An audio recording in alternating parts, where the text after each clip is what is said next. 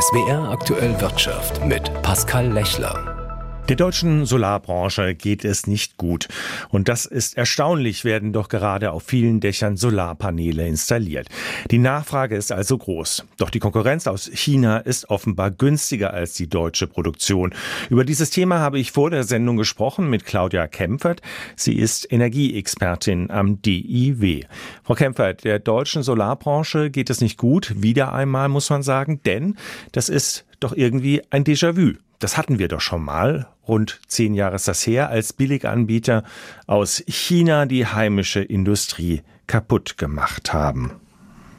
Ja, es ist in der Tat ein Déjà-vu. Wir haben vor über zehn Jahren das schon mal erlebt. Die chinesischen äh, Konzerne werden sehr stark subventioniert. Das heißt, sie kommen da mit Dumpingpreisen auf den Markt. Die deutschen Anbieter können nicht gegenhalten. Wir haben über 100.000 Jobs in diesem Bereich in Deutschland verloren. Jetzt haben wir wieder ein paar äh, Solarunternehmen in Deutschland, teilweise neu ansässig, teilweise behalten. Und jetzt haben wir wieder die Situation und halten da nicht gegen. Also die Konkurrenz aus dem Ausland ist einfach zu groß und Deutschland lernt nicht. Jetzt hat Meyer Burger, der Solarunternehmer aus der Schweiz, der ja ein Werk im sächsischen Freiberg hat, angekündigt, dieses Werk schließen zu wollen. Er will die Produktion in die USA verlegen. Was kann Amerika besser oder was bietet Amerika, was Deutschland nicht bietet?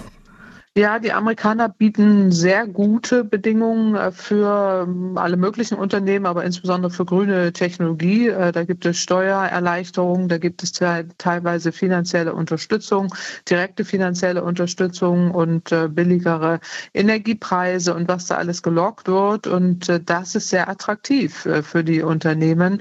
Deutschland könnte dagegenhalten, tut es aber teilweise gar nicht oder für andere Branchen tut es sehr viel. Aber aber eben nicht für die Solarbranche. Also insofern ist das tatsächlich eine hochproblematische Situation. Wir sollten diese wertvollen Jobs äh, nicht einfach so gehen lassen. Der Bundeswirtschaftsminister hat das Problem offenbar erkannt. Er hat gesagt vor zwei Tagen, die Rahmenbedingungen für die Branche in Deutschland und Europa müssten verbessert werden. Sie haben es gerade eben schon angedeutet. Was, was könnte er denn besser machen? Also diskutiert wird ja in der deutschen Politik der sogenannte Resilienzbonus. Das heißt, es werden Unternehmen, die in Deutschland oder Europa produzieren, ähm, mit höheren Vergütungen äh, belohnt. Und äh, das äh, ist die Antwort letztendlich oder das, was im Moment politisch diskutiert wird. Da gibt es allerdings Streit und keine Einigung darüber. Dann gäbe es wie bei anderen Branchen natürlich auch die Möglichkeit der direkten finanziellen Unterstützung. Das macht man ja bei Chip-Herstellern beispielsweise beziehungsweise auch das äh, könnte man für die Solarbranche tun. Also insofern finanzielle Unterstützung könnte man anbieten. Allerdings äh, wissen wir auch, die Haushaltslage ist nicht die beste und deswegen ist man da vermutlich sehr zögerlich.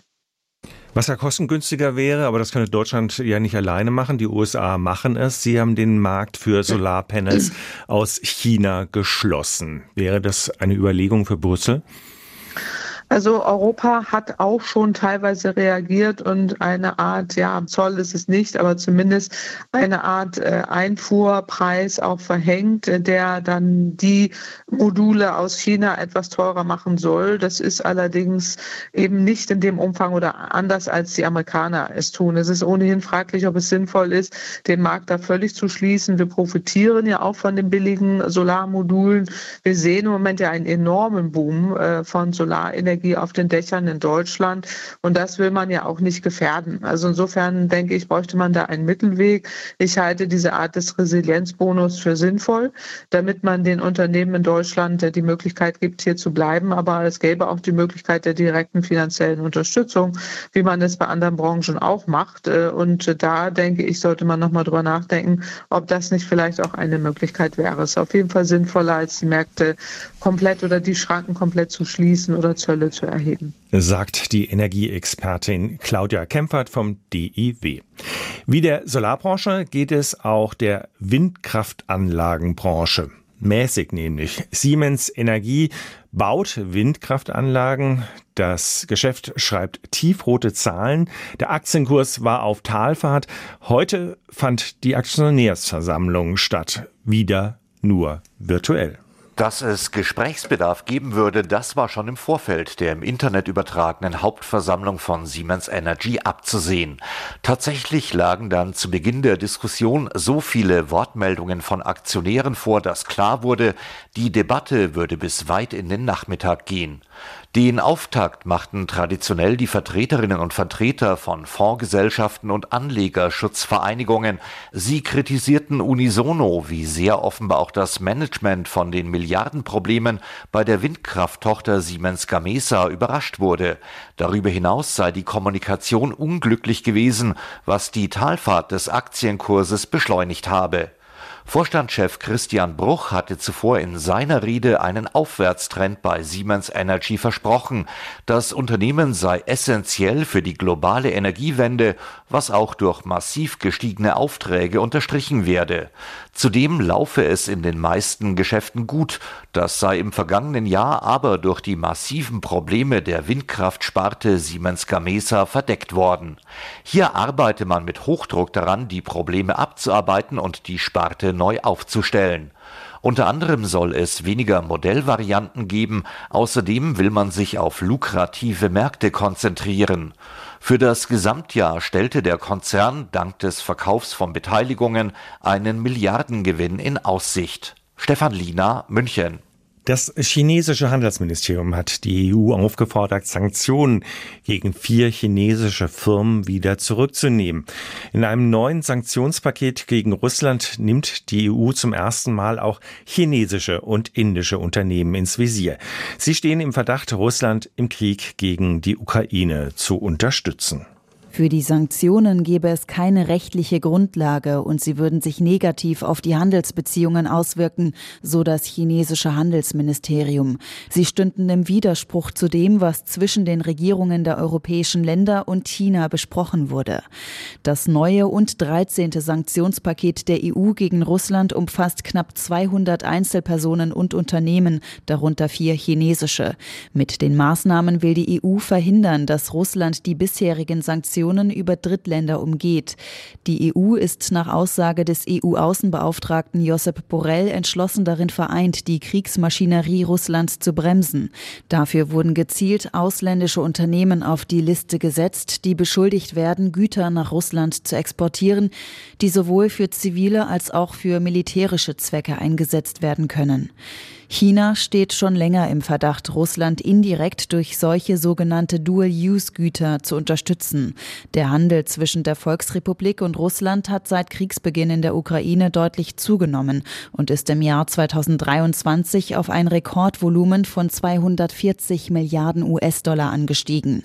China hat nach russischen Angaben im vergangenen Jahr die Hälfte der russischen Öl- und Erdölexporte erhalten. Russland hat verstärkt chinesische Waren gekauft gekauft, neben Autos und Smartphones auch Drohnen sowie Keramik, welche als leichtes Material in Körperpanzern verwendet werden kann. Eva Lambi-Schmidt aus Shanghai. Tag 1 der Warnstreikwoche im öffentlichen Nahverkehr und der hat neben Streiks unter anderem in der Region Trier auch Klarheit gebracht, wann Busse und Bahnen in dieser Woche in Baden-Württemberg stillstehen werden. Zumindest wenn es nach dem Willen der Gewerkschaft geht. Am Donnerstag und Freitag soll es ganztägige Warnstreiks in sieben Städten des Landes geben. Thorsten Hansel. Dieses Mal sind es also gleich zwei Tage, an denen die Busse und Bahnen im Depot bleiben werden. Betroffen sind demnach Stuttgart, Esslingen, Karlsruhe, Baden-Baden, Konstanz, Heilbronn und Freiburg. In Freiburg hat das auch Auswirkungen auf das Bundesliga-Heimspiel des SC Freiburg am Freitagabend gegen Bayern München. Zum Stadion fahren dann keine Straßenbahnen. In Karlsruhe sollen auch Beschäftigte der Albtal-Verkehrsgesellschaft zum Streik aufgerufen werden. Damit könnten auch S-Bahnen der AVG ausfallen. Dies war bei den vorangegangenen Warnstreiks nicht der Fall. Bleibt noch der Blick an die Börse. Für den DAX ist es weiter nach oben gegangen. Gleich zu Beginn der neuen Woche wurde auch ein neues Rekordhoch erreicht bei 17.461 Punkten. Den Handel beendet hat der DAX mit einem hauchdünnen Plus bei 17.423 Punkten.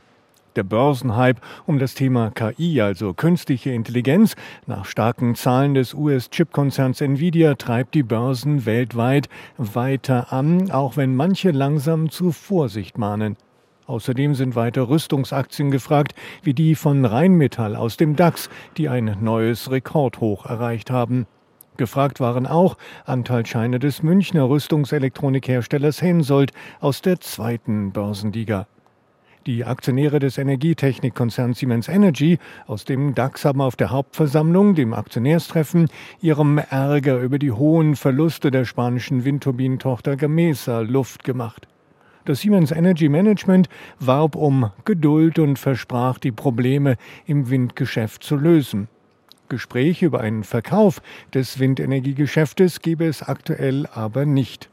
Aktien von Siemens Energy haben Gewinne von rund einem Prozent verzeichnet, gehörten aber in letzter Zeit eher zu den Verlierern im DAX. Jan Plate, ARD Finanzredaktion, Frankfurt.